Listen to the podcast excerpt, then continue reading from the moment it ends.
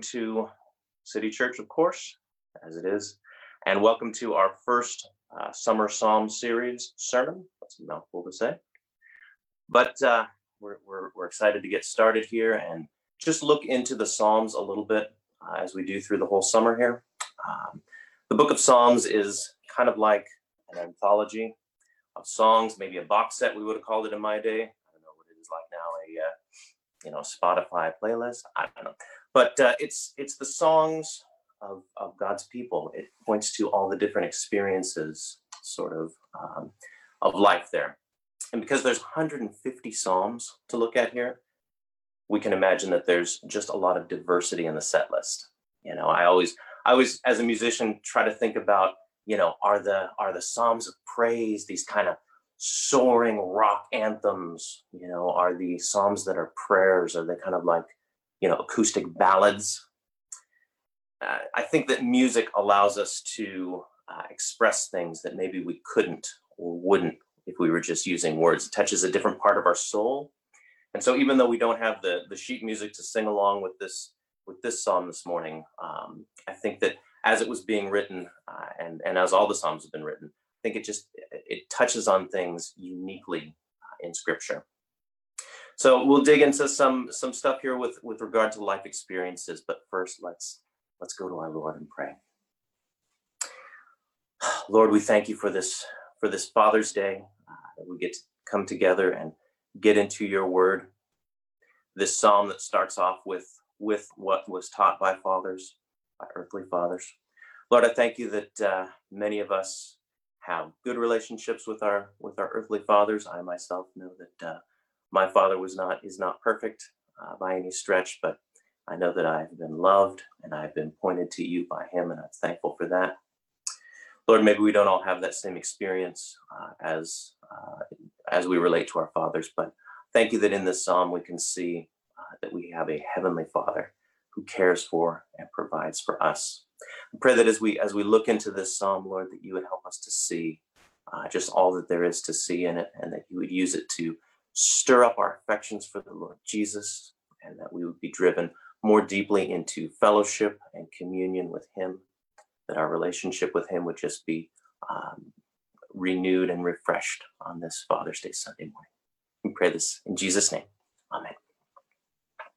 So, as you heard from this psalm, this is not a soaring rock anthem. This is not a gentle and peaceful, um, you know, acoustic ballad. This is a psalm of lament. I, I imagine that it is loud and messy musically, that it's dissonant and screeching and, and just very raw. If the Psalms, as we've said, capture all of the experiences of human life, perhaps it's no surprise that the, the largest group of Psalms are Psalms of lament. It makes us wonder, though, why does the Bible focus on this? And why should we, here in 2020, on a Sunday morning, dig into a subject that's perhaps a bit grim? Well, I think there's two main reasons. Number one, Psalms of Lament, they give us a template, they give us a way to express ourselves when we are going through hard times, when we are suffering. And it's such a grace, and it points to the wondrous, diverse, uh, multicolored grace of God that there's not just one psalm of lament, not just kind of a, a one size fits all, and this is how you approach suffering. No, we have a diversity of psalms. We have a diversity of psalms that, that speaks to a diversity of people who go through a diversity of suffering. And I think that is such a such a wonderful thing for us to remember that uh, that God gives us this grace. The second function of Psalms, all Psalms, I think, but Psalms of, of lament particularly, is that they point to Jesus. You know, Jesus is the truly innocent sufferer, and he suffers not for his own sins, but for ours. And as we as we look into the Psalms from this perspective, as we see lament from the from the viewpoint of Jesus, it shows us, yes, the, the depths to which our world and our lives are ruined by sin. And it's sad and it's tragic and it's difficult. But we also get a sense of how far God reached to redeem us as people. And so we're, we're going to take a look at both of these purposes here this morning. How does Psalm 44 give us a, a template for suffering? Well, there's three main lessons that I that I see in this psalm. Let's let's look at them each in turn. But the first one is is very simple. It's review what's true. If we look at the first eight verses in this psalm, we can see the psalmist really looking to what he knows to be true of God. Uh, he says these are things that have been taught to him since his youth. He sees God has acted again and again on behalf of his people. Verse 2 says, You with your own hand drove out the nations. This is looking back to when God's people were uh, in Exodus. You know, they were they were being released from slavery in Egypt, and they were coming into the land that God had promised them generations ago. And it's it's saying that not just good things have happened, but that God Himself has been responsible for these things. Verse 3 Not by their own sword did they win the land, nor did their arm save them, but your right hand and your arm. We see the same idea echoed in verse 6 when he's gone from remembering to praying. He says, Not by not in my bow do I trust, nor can my sword save me. It's like he's saying, Lord, you have done big things, and now we're asking you to do big things again. Things that we can't do for ourselves, things that are too big for us. You've done them in the past, and we're asking. We're, we're coming before you in dependence. So this is this is a recalling to mind that God was and God is able to act for his people. In verse 4, there's an ask. In verse 7, there's a sense that God can. And in verse 8, there's a response. He says, In God we have boasted who God is and what he's done. I love that this psalm, this messy, discordant psalm with all of the strong words and sorrow begins here. How often do we face difficulties in life without stopping to consider how big our God is? Think about the Garden of Eden. Think about Adam and Eve. They started to focus more on their problem, the fact that they had one tree that they couldn't eat from. They focused more on that than they did on the God who had created them, who had loved them, who had provided for them sometimes I think we become so focused on our suffering that it even starts to distort our view of God. We get a bad picture of God because of it. Now, I don't want to give you the wrong idea. If we remember who God is and we we have the right view of him, it's not some kind of a magic wand to just, you know, make our suffering end. Likewise, on the other side of the coin there, if we are suffering, it's not a sign to us that we're somehow not trusting God or not having a right picture of who He is. But when we approach suffering in the context of faith, it lets us hold on to what's true. A real good question to ask ourselves is this Am I letting my experience distort my view of God, or am I letting God speak into my experience? So once again, this first lesson is review what's true. How can how can we do this as as people, as modern Christians? How can we do this? Maybe a better way to look at it is what are ways that get in the way of doing this? Well, here's a few examples. You know, if I'm not in the Word, if I'm not reading the Bible, if I'm not letting the truths of Scripture wash over me on a regular basis, if I'm not in community with other brothers and sisters in Christ, people who will encourage me as I encourage them, and we'll all encourage one another towards this God who loves and cares for us, this God who's in control. If I'm not in prayer, you know, the Bible teaches that we're to, to pray even without ceasing. If I'm not in prayer, if I'm not acknowledging this dependence that I have on God, if I'm not taking those moments, if I'm not doing these things and living out my faith in these ways, it's going to be really difficult for me to keep my perspective straight, especially in times of great suffering. Now, I'm not talking about just some kind of legalistic, mechanistic, you know, I'm going to tick the boxes. Yes, I have read my Bible, and yes, I have prayed today. I'm talking about engaging in our faith, living out what we actually believe as, as followers of Jesus. But isn't it funny? And by funny, I mean tragic that we as Christians that know this, that believe this, that hold to these truths, quite often see these practices as the first to go out the window when we start to face suffering. You know, I find myself sometimes exhausted or stressed or overwhelmed, and it's really quick to let some of these things just go by the wayside. Disengage from prayer disengage from community disengage from from being in the word. How different would my own struggles look if when i was when i was exhausted i thought gosh this really needs to drive me to prayer. If i was stressed and i said i need to be letting other people know about my stress that they can pray for me and they can encourage me. And you know if i said you know i'm i'm overwhelmed with all that I have to do. Goodness, I better make sure that I make time to be in the Word. I think this would be a, a much better way to approach suffering in our lives. Um, but sort of well intentioned but sinful people like us, we tend to try to just barrel through in our own strength, and it brings us to ruin. It messes up our, our thinking, and it's not a good thing. So, this lesson here, this first one, uh, it's one that we need to learn, and we need to just keep learning, review what's true. The next lesson for us is from the latter part of the psalm. We need to examine ourselves before God. You see this in verses 17 to 21. It says, you know, we have not forgotten you, we've not been false to your covenant, our heart is not turned back. You know, verse 21 says, you know, God knows the secrets of the heart. So we are examining ourselves. And why is this important?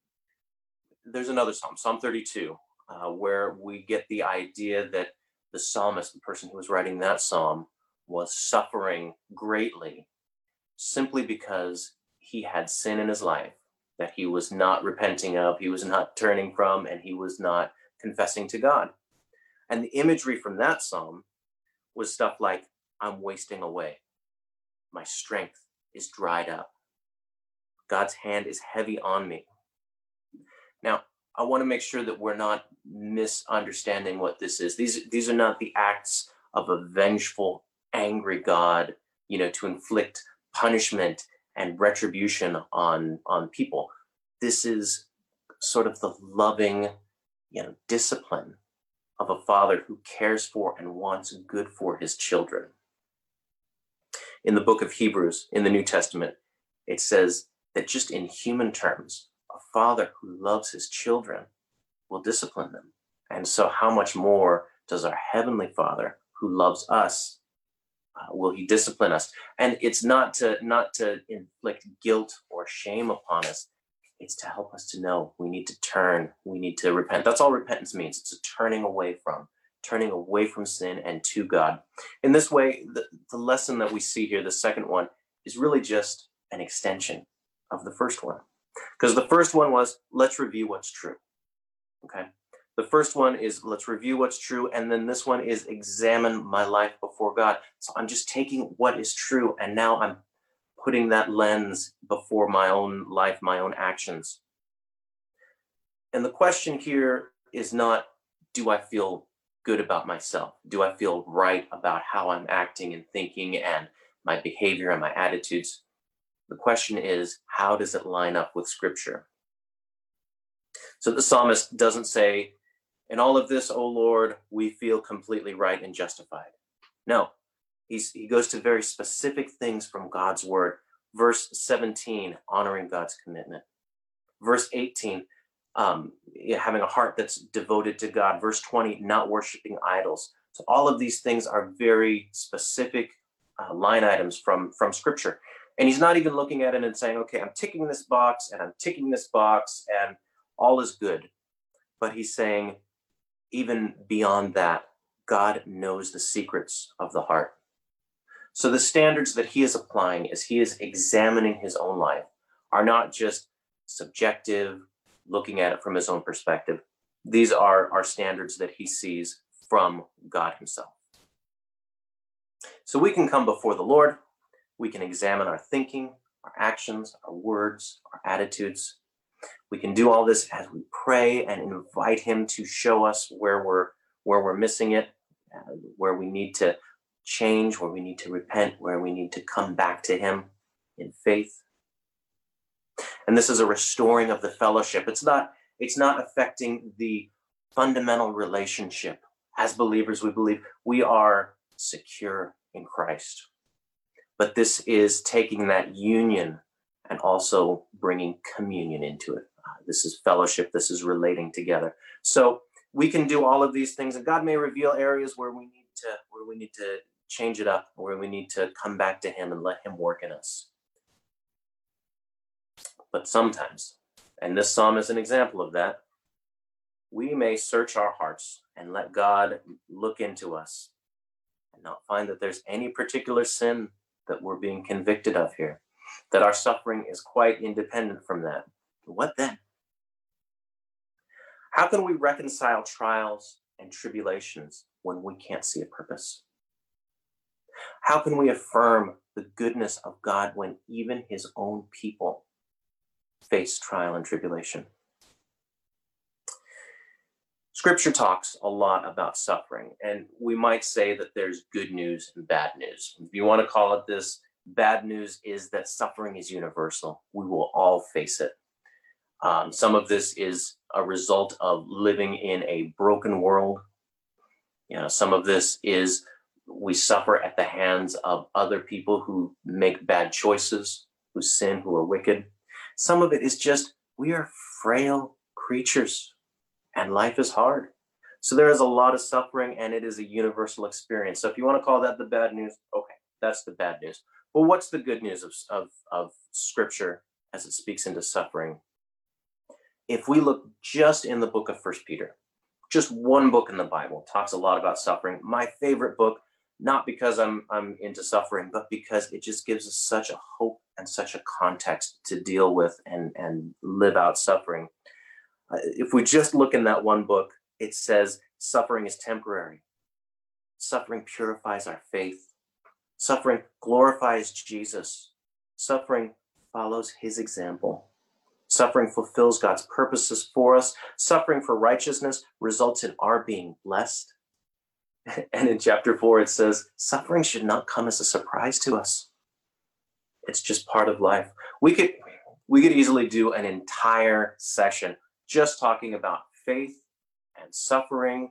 And wait, Mark actually did that on Tuesday. So if you want to dig deeper into this idea of faith and suffering, and you want to see more of what the Bible has to say about it, um, go on the Facebook page, the City Church Facebook page, and find the video from Tuesday night. Uh, it's a whole session and, and, and highly recommended. But coming back to our psalm here, there's something very particular about this suffering that gives us a little bit of insight. The first words in verse 22, it says, Yet for your sake. Yet for your sake we're being killed all the day long. The people of God are crying out to God because they are suffering for being the people of God.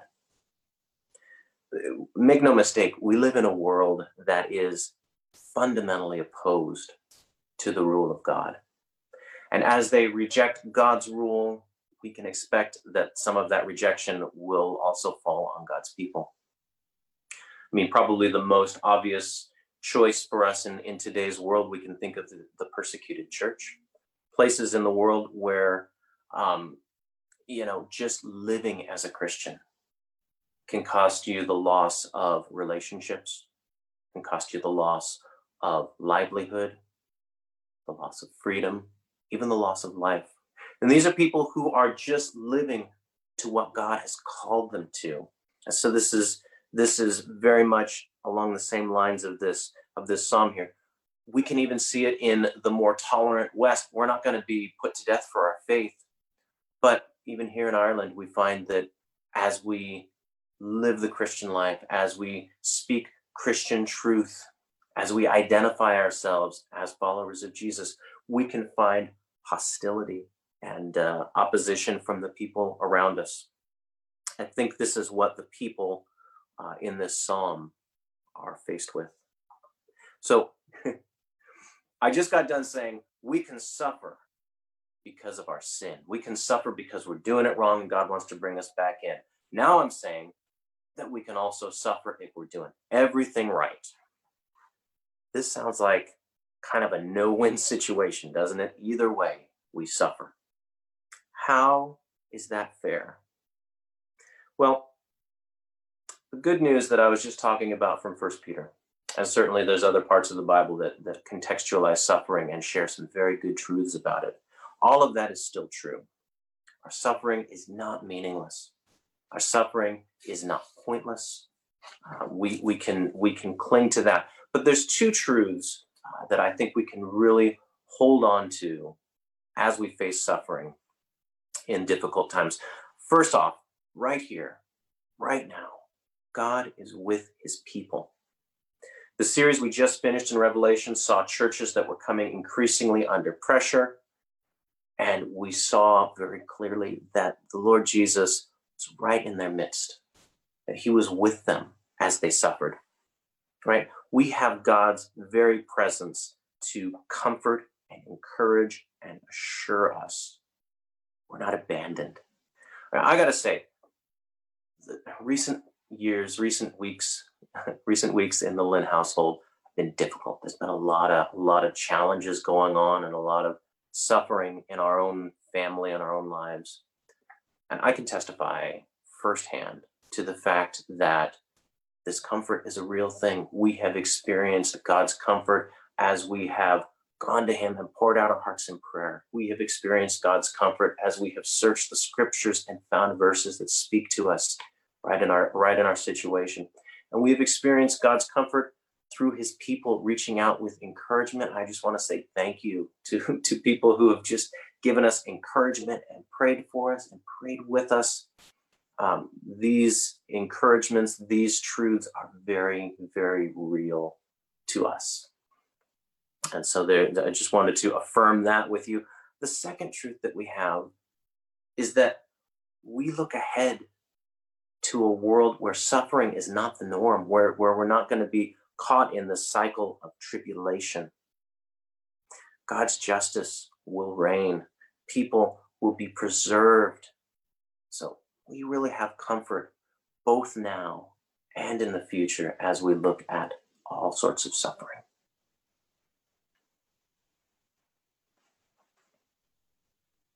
Now for the third lesson. We've, we've, we've reviewed what's true. We've examined ourselves before God.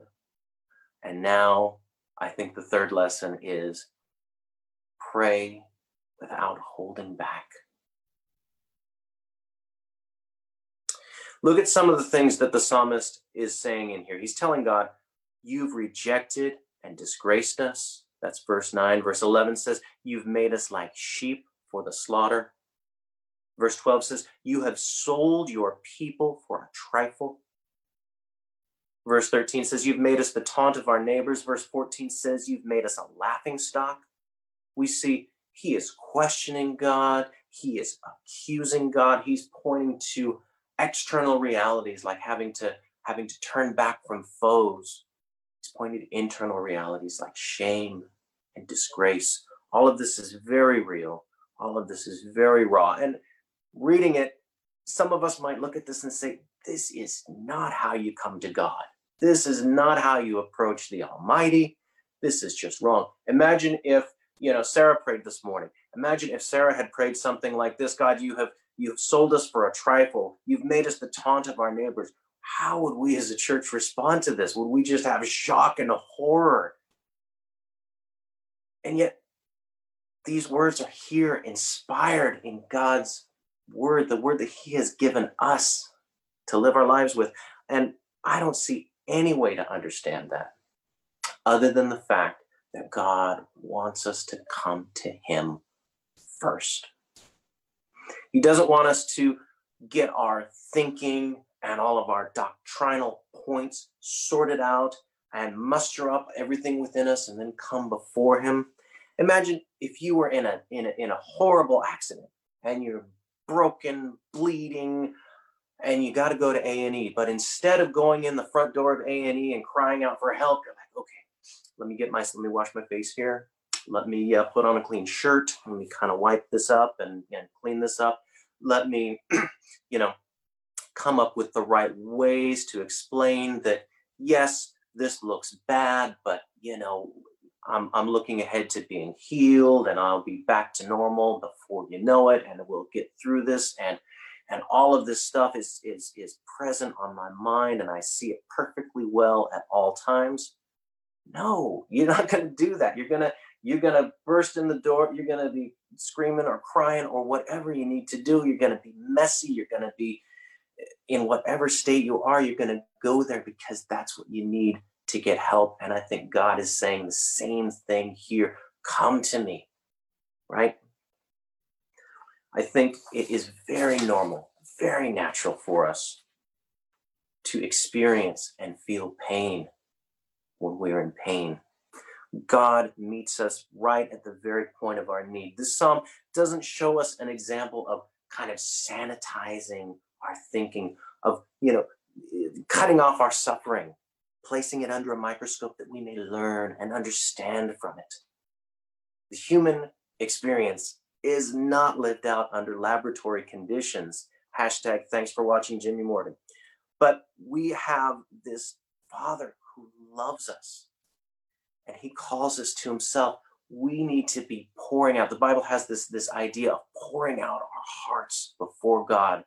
You know, and that's that's a very different idea than okay, here's my heart, and and you know, I've got this this little bit here that I'm gonna I'm gonna share with you, God. And I've got, you know, this not, not that one, this one that'll no, this is I've got my heart and it is a mess and it is a wreck. I'm just gonna take and dump whole thing out before you, Lord, because this is the experience I'm going through. This is how I'm feeling. And that's what we're meant to do. You see, this idea all through scripture, but I loved this. I ran across this in Romans chapter 5. The same idea in reverse. It says God's love has been poured into our hearts through the Holy Spirit who's been given to us. So we pour out our pain and our brokenness and our, our emptiness before God. And what does He pour out? He pours out His love through the Holy Spirit. So, friends, may I encourage us, pour out your heart before God Tell him all that you're going through. Let him see your experience. Don't feel like you got to sanitize it, clean it up, and make it pretty. That's our third lesson. Pray and don't hold back. Now, before we get on to where this psalm points us to Jesus, um, I want us to see something from the very last verse. Take a look at verse 26, the last line there. It says, Redeem us for the sake of your steadfast love. We might miss this with all of that's come before, but I think the psalmist is taking us right back to where we started. We have reviewed what's true, we've examined ourselves before God, we have prayed and not held back. And now, here at the very end, we're back to reviewing what's true. God's love is steadfast. God's love is unchanging. God's love is not affected by our circumstance, it is always there. This idea of steadfast love is all over the Old Testament. In fact, by my calculation, is about seven years from now in the Summer Psalm series, we'll hit Psalm 136. Psalm 136 has this same Hebrew word for steadfast love in every single verse. So, yeah, stay tuned for that. But when we get back to what is true, we see that God's love is not undone by suffering. Suffering just means that we're waiting to see how that steadfast love will play out. Let me say that again. Suffering just means that we're waiting to see how God's steadfast love will play out. We wait in hope. And that hope is a certainty because of God's unchanging character and his ongoing work in our lives. So now we've seen some ways that this psalm speaks into how we suffer. But I want to show just briefly a few ways that points us to the Lord Jesus. So, first and most obviously, this psalm points to suffering. And it even points to suffering that is undeserved, to, to sufferers who are innocent in the matter. And I don't think the psalmist is trying to claim perfection. I don't think the psalmist is trying to say that, you know, everybody that is included in the we of this psalm has never in their lives sinned. That's not it. It's just saying it's, you know, this is suffering that's not directly tied to something that we're doing wrong. Jesus, on the other hand, is the truly innocent sufferer. All these ideas of suffering for the sake of righteousness, suffering when you've not done anything wrong, these are all perfectly completed and fulfilled in the person of Jesus. this is an important distinction for us to make because Jesus is our pattern, our example, right? the, the way that we're meant to live our lives. So if if his greatest act in his earthly ministry was to submit to unjust suffering, we we have a sense of perhaps what our lives will hold. But just like Jesus, we can suffer in hope, knowing that we can entrust ourselves to the God and Father who cares for and provides for us, just like Jesus did on the cross.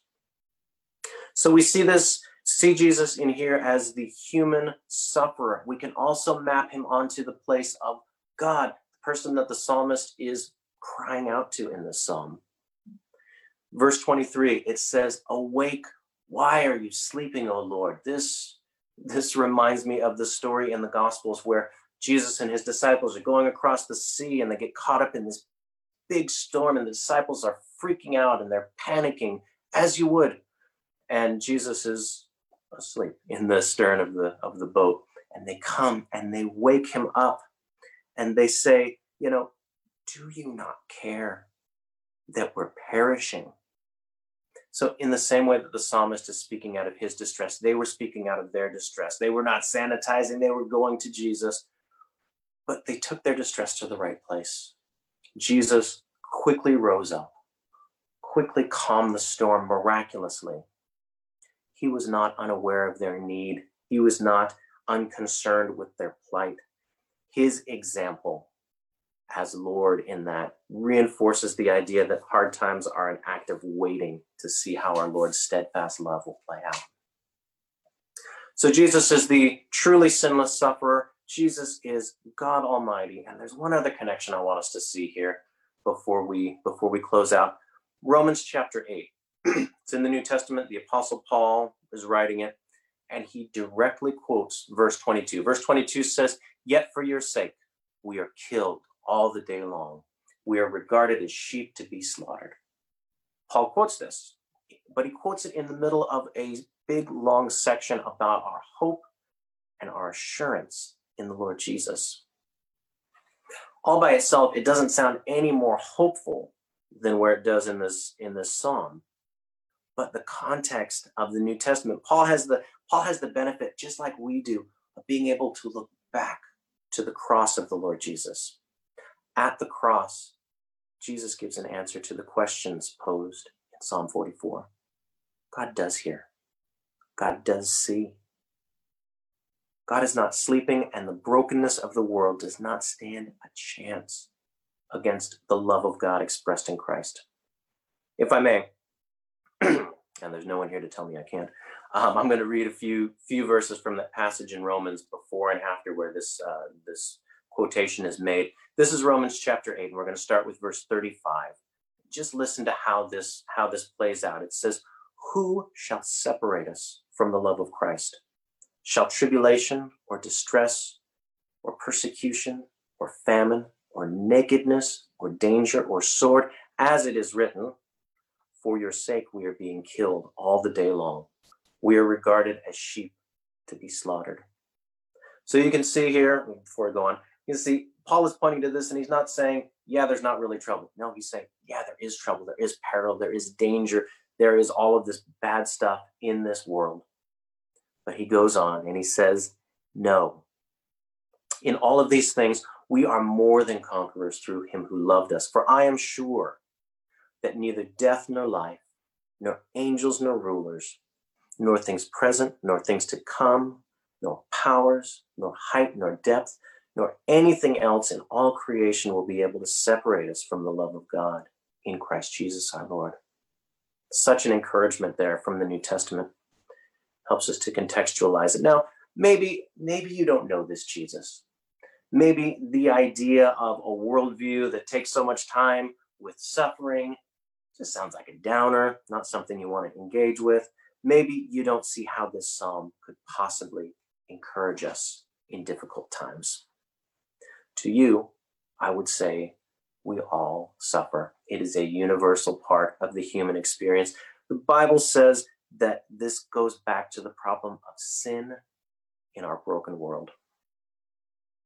But the good news of the gospel is that Jesus came to this broken world to rescue and redeem, that Jesus has defeated sin, and that Jesus came to usher in a new world and new life. So there's hope there. In the Gospel of John, Jesus tells his disciples, In the world you will have tribulation, but take heart. I have overcome the world. In Christ, we have hope for this world and the one to come. And to the church, those of us gathered here for the live stream, maybe some of you are in small groups and homes by now. Um, for those around the world, for those uh, in other places gathering on a Sunday morning, let's be encouraged together. Let's point one another to God's steadfast love as we do life together. A church where people engage in community for the purposes of the gospel. This is where this kind of thing happens. I know lockdown, quarantine, it's been hard on all of us. We have struggled to make it to Zoom calls and prayer meetings and community groups and live streams. There's been a lot of, of difficulty in that. We have lamented how it's different and how it's not comfortable, and we don't like it. We have suffered separately in our own homes and you know when we meet together virtually and i'll tell you even after we're able to come back together on a sunday morning even after we're able to meet in person for community groups we're still going to continue to see changes different ways of engaging with one another because of the virus and because of all of the regulations and social distancing it's not going to look the same for a long time maybe but may i encourage us all even in this time of isolation, even in all of all that's going on, let us all commit to being in community with one another. We're not called to this Christian life by ourselves. We are a family, a family of broken people, absolutely, but a family united under the headship of the Lord Jesus, a family that should be encouraging and pointing the way back to Him in the midst of all of our suffering. May we spur one another on in hope. Let's pray. Our Lord God, we thank you that you've given us your word and that we have hope in our suffering.